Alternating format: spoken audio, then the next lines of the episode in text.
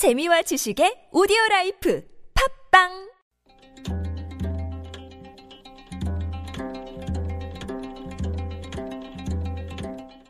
한문학자 장유승의 길에서 만난 고전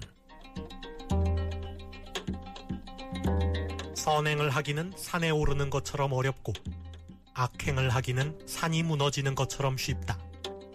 국어라는 중국 고전에 나오는 말입니다. 선행을 하는 것은 가파른 산을 오르는 것처럼 어렵습니다. 그래서인지 선행을 하는 사람은 드문 편입니다. 한 사람도 아니고 여러 사람이 힘을 합쳐 선행을 하는 일은 더더욱 드뭅니다. 간혹 시민들이 힘을 합쳐 위험에 처한 사람을 구했다는 소식이 전하곤 하지만 남을 위해 선행을 하다가 목숨을 잃은 의인은 늘 혼자입니다. 선행은 혼자 하기도 어렵지만 여럿이 하기는 더욱 어렵습니다. 반면 악행을 하는 것은 산이 무너지는 것처럼 쉽습니다. 악행은 혼자 하기도 쉽지만 여럿이 하기는 더욱 쉽습니다.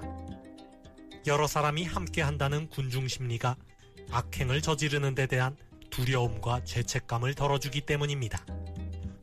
함께 악행을 저지른 사람들이 좀처럼 죄의식을 느끼지 못하는 것은 이 때문입니다. 춘추자 시전에 동악상제라는 말이 있습니다. 가틀동, 아카락, 서로상, 도울제. 함께 악행을 저지르는 사람은 서로 돕는다는 말입니다. 선행을 하는 사람은 늘 혼자이지만 악행을 저지르는 사람은 늘 함께입니다. 섬마을에서 여교사가 마을 주민들에게 집단 성폭행을 당하는 충격적인 사건이 발생했습니다.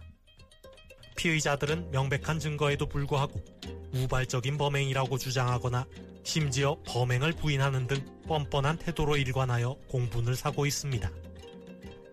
한 마을 사람들이 함께 선행을 하지는 못할 망정 서로 도와 함께 악행을 저질렀으니 그야말로 동악상제입니다.